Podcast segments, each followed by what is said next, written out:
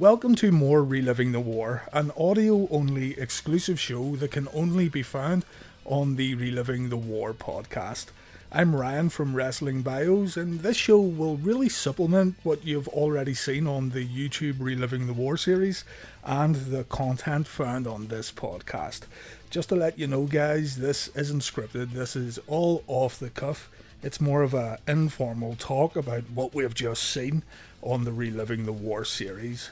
So, Reliving the War tells the story of Raw versus Nitro in weekly format, looking at each individual week and comparing the WWF and WCW's flagship shows. The video versions that you can find on YouTube are recommended, but I know people like to listen to the videos when you know, they're in their cars or they're at work, whatever it may be. So I thought a podcast would be a good idea to make things more accessible more reliving the war. This what you're listening to now. This will only be audio. This won't go on YouTube. So this gives you a bit more content to enjoy, and it's just it's just a way for me to really say thanks for checking out the podcast. Also, so the reliving the war podcast uh, it should now be available on all major podcasting platforms. Uh, it should be on Stitcher, Google Podcasts, iTunes, TuneIn, and Spotify. I believe I confirmed all of those, but it, yeah, it's um found it actually pretty easy to, to get a podcast live. I, I, thought there would have been a bit more to it, but it that wasn't the case. It was quite quite easy to get to get the show uploaded and get it on the platform, so that's good. Uh, in terms of the uh, Reliving the War series, we're only five episodes in. Well, six, including the introduction episode, you know, the one, the introduction to Nitro and Raw. So it's been interesting seeing the early days of the Monday Night War. You know, in particular, it's been interesting seeing WCW learning from their earlier mistakes one week and then falling back into a bad routine the next you can definitely tell that WCW were testing the waters and they were trying to see what worked. You know, and uh, you know, it, it was like one week it was packed full of content, full of matches and promos, one after the other. Then that show didn't do too well in the ratings, so next week they just tried four segments, like three matches and one promo, and it was excellent. And then they went back to stuffing everything into, you know, into one show. So it, that's been interesting. It's just it's you know you can see what they were trying to do at certain times and trying to see what stick. Uh, sorry, what stuck, and yeah, that's been really, really, really interesting to see. You know, the quick matches that we're seeing on Nitro aren't helping at all. Like, and from last week's episode, there was two matches that were under a minute and a half. There was the Sting match and the Road Warrior Hawk match. So that isn't helping things at all, you know. And like I said in the previous episode of Reliving the War, um, a lot of people have commented and said that WCW will always kill the WWF when it comes to the mid card, but that hasn't been the case at all because of the short matches and because WCW won't give, you know, they're not given good enough time for people to get invested in the not just the characters but the matches themselves. That is a problem. And i think that's going to be a problem also going forward. Um you know with both shows only being one hour long yes the wwf have, have struggled with content you know with you know there was only two matches on last week's show but they're still given good time for the matches the six man tag had a good a, good match. It told a story from start to end, whereas Nitro isn't even letting their matches start. Never mind having a middle or an end. So while the, the WWF may be lacking in you know uh, characters or actual, you know, good in ring talent, like you know the way WCW has the likes of Dean Malenko, Eddie Guerrero, Chris Benoit coming up, all things like that if those guys aren't given enough time to work, um, if they're not given enough time, you know, to settle into a match and tell their story, then the WWF are going to kick their ass uh, in the mid card. Uh, if you know, and that's because me myself enjoy I enjoy longer matches. I enjoy you know being able to settle down and watch a match from start to end and see what they're trying to tell, what story they're trying to tell, and that may swing things in the WWF's favor uh, in the weeks that follow. But at the moment on Nitro, it seems to be from to the point we're at now. Um, it's all really the the main story's been Savage, Randy Savage, and Lex Luger. That's been the main big angle that WCW's running with, and to be quite honest, um, and you may have picked this up uh, by watching the YouTube series or listening here to the podcast, but to be honest, it hasn't been super entertaining to me. Um, Randy Savage is, is, a great talent, and Lex Luger. And I don't want it to come across like I, I don't like Lex Luger. It's not that I don't like him, but there's times you can tell when Lex Luger was being maybe a little bit lazy. Um, I think as well at this point in his career anyway, and he does improve. He he does improve, but I think at this point in his career, you know, coming towards the end of 1995, I think Lex was a little disheartened because of everything that happened in the WWF, the way he was positioned to be that. Uh, the next Hogan sort of thing, and that didn't happen, obviously. Um, so I think um, at the moment Lex is kind of He's not he's not all there at the moment, and I think his performances are struggling because of it. Now, what's also interesting is, you know, how many times have you heard Eric Bischoff saying that he didn't want to re-sign Lex Luger? He didn't want to bring Lex Luger into WCW in 1995, uh, but he did it anyway as a favour to Sting. Now, we, we've heard that a lot of times, but that doesn't explain why Eric Bischoff is still putting them on TV every single week. you know, um, you'd think that he would tone it down a wee bit with Lex Luger, and I, I don't know. It's just my personal opinion, but I don't think. I, I don't think the Randy Savage versus Lex Luger stuff is where WCW should be at the moment. Um, and I think the reason why that's been happening is because Hulk Hogan just doesn't have the dates. Um, they don't have enough dates for Hogan to bring him into Nitro to, to fill this void. So really, Randy Savage has been doing the legwork. You know, he's been uh, constantly uh, featured on WCW Nitro from the very first episode.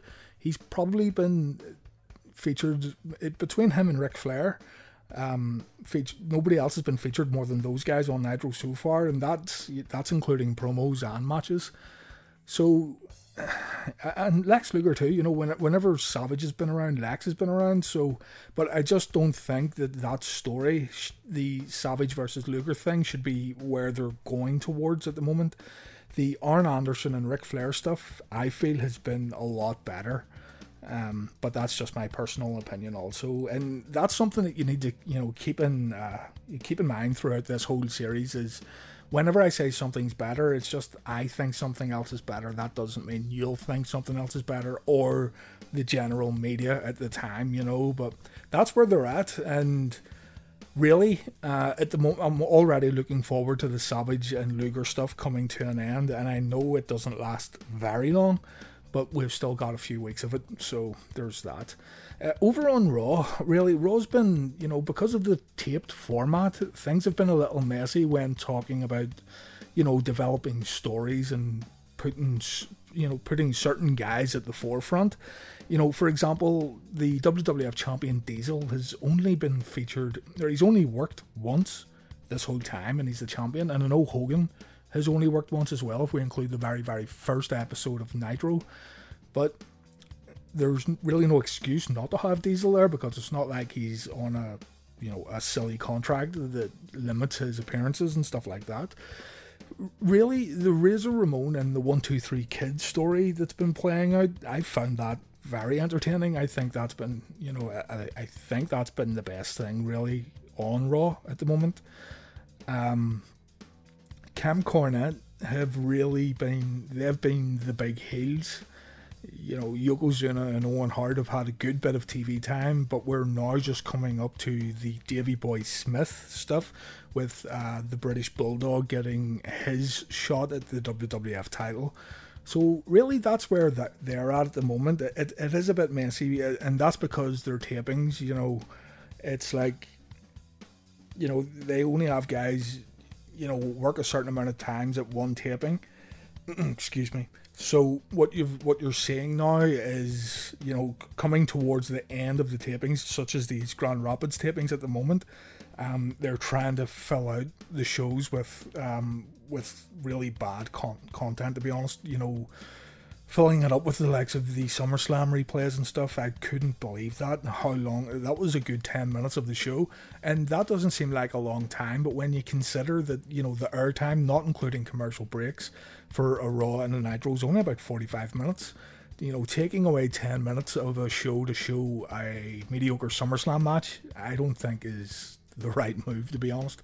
But they're doing that because they don't have any more content to show from those tapings. That's why that happens. Also, they're building towards the.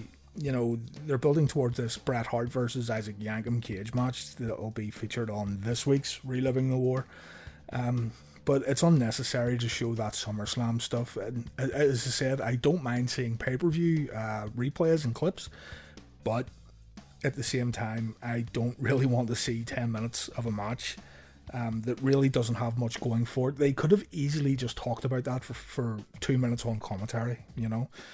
But if we talk about uh, uh, at this point in time in, in the war, it's so early in, you know, we're only, what, like five, six weeks in the production values uh, in that category, WCW has been totally killing it. You know, the lighting has been better, the camera work has been better. Just the overall presentation of WCW Nitro, I feel, blows WWF Raw out of the water. It just looks a lot better.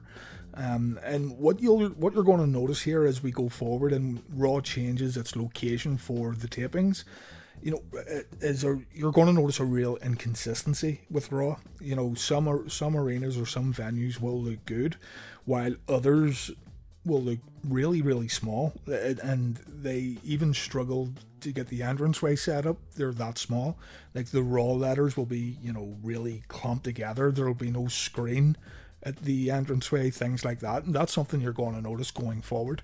And you know, if you look at some of these uh, the arenas for Nitro, yes, there are empty seats, but the entranceway, the lights on the entranceway, the pyro, everything, you know, even even the audio quality through the feed and stuff, it's just better, and it it does make for an, a more pleasant viewing experience whenever you're sitting down to watch these, especially these days. You know, on a you know if you've got a big TV and you're putting on some of these shows, you know, Raw can look really washed out and stuff, but Nitro looks good.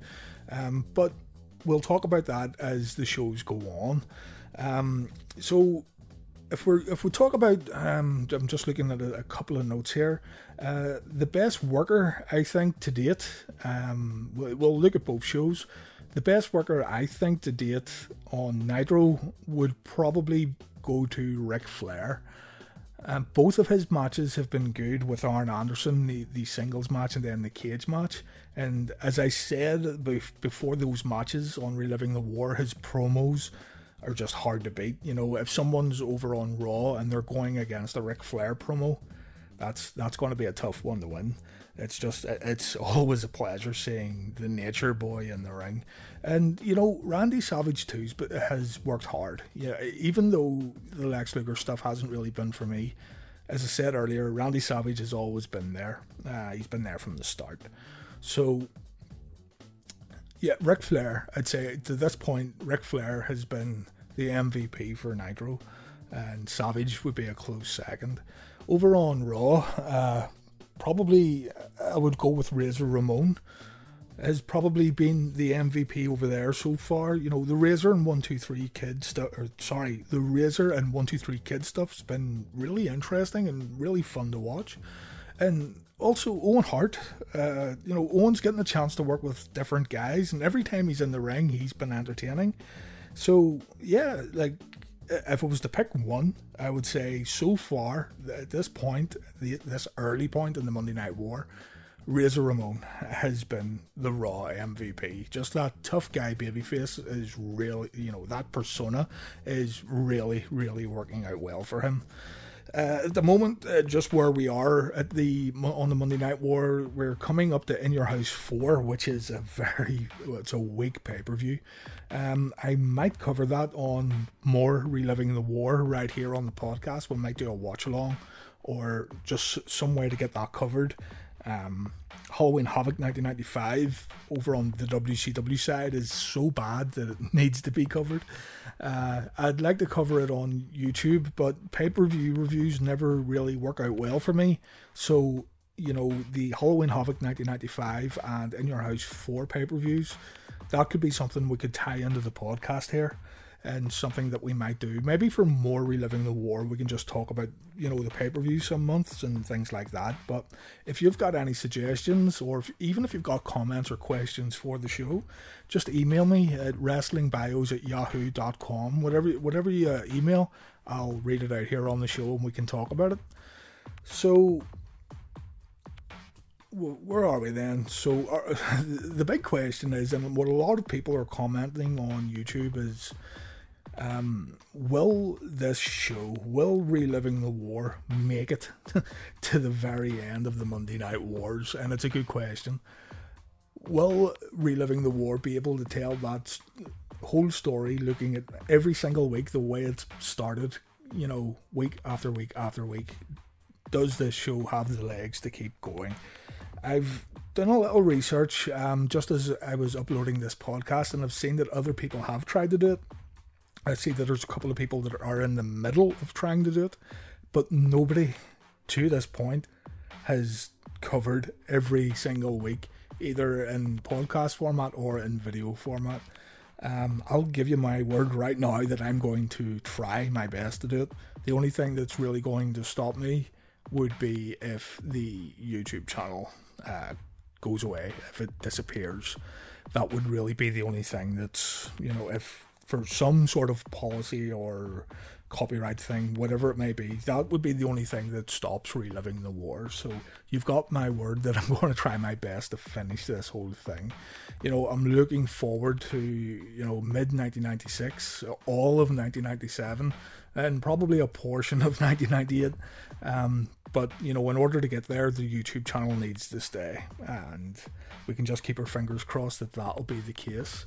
Um, you know, it's and as I say, what you need to keep in mind is that the scoring system that's being used here and all that stuff, it's all personal opinion, and I bring that up because you know I, I looked at a couple of other shows that are doing this, and I don't like watching or listening to other people's shows because I want to keep everything. I don't want to be influenced by anything at all what other people thought. Um, but those people are giving their personal opinions too, and that's fine. So you just need to keep that in mind. Anytime you watch any shows like this, or if you're listening to podcasts, the best thing for you to do is to also watch the shows. Or if it's coming up, you know, you, you know what the next Raw night was going to be. So take the time to watch the shows and then watch the Reliving the War uh, videos or listen on the show here and then let me know what you thought.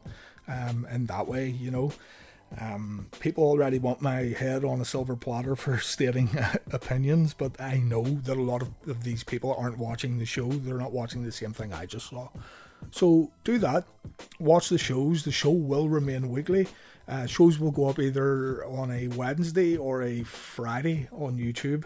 Um, I've been trying to stick to Wednesdays. You know, Monday, you know, putting the shows up on a Monday would be the obvious thing to do, but it's impossible for me. It's just because of the stuff I have to deal with over a weekend. So uh, I'm trying my best to stick on to Wednesdays. If Reliving the War doesn't go up on a Wednesday, it would go up on a Friday. So just to wrap things up, um, just where we are now, I'm I'll just give you my opinions on what I think's been the best matches and the worst matches so far up until this point in the Monday Night War. So the best match for WCW would be the Ric Flair versus Arn Anderson singles match from October 2nd, 1995. Not the cage match, the singles match. I thought that match was really good and um, excuse me, they went really, really hard at, at that match, and it, it looked it looked pretty brutal. There were some good stiff stiff shots and stuff, so I thought that was good. On the WWF side, I think the six man tag from last week's show, the October 9th, Shawn Michaels, Diesel, and The Undertaker against Yokozuna, Owen Hart, and the Bulldog. I think that was the best match that the WWF's put on so far in the Monday Night War. Um, the worst match I've seen for WCW would probably be Road Warrior Hawk versus Big Bubba on October 9th. you know, Disco Inferno, uh, Disco Inferno's interruption made that a complete non-match. It just shouldn't have happened. And the worst WWF match to this point would probably be Brian Walsh versus Jean Pierre Lafitte on September 18th. So yeah, that's going to do things for more reliving the war. Again, this is this is maybe me trying to test uh, what's going to happen with this show, try to get a feel for this show, see where I want to take this show. So I need to get the first one uploaded, see what you guys think, give you a bit more content, and we'll evolve the show as time goes on. Um, coming up on Raw, we've got the cage match, Bret Hart versus Isaac Yankem. Um, in the coming weeks, we also have Shawn Michaels forfeiting the IC Championship, and we also have on the October 30th Raw will be an interesting main event that puts Owen Hart versus Razor Ramon, two guys who I think have been great workers for uh, WWF during this period of the war. So that'll be good.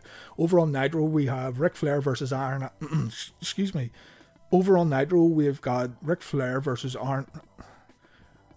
excuse me. Over on Nitro, we're going to have Ric Flair versus Arn Anderson and Brian Pillman. So we'll have to see if Ric Flair has a tag team partner for that match. Uh, we also have Chris Benoit's Nitro debut against Eddie Guerrero, which is coming up this week, and more craziness from the Dungeon of Doom and Hulk Hogan. So thanks for listening, and I hope you keep so, thanks for listening, and I hope you keep enjoying reliving the war. Again, my email address is wrestlingbios at yahoo.com. Send me in your comments, your questions, and we'll read them out on the show. And thank you for listening to more Reliving the War.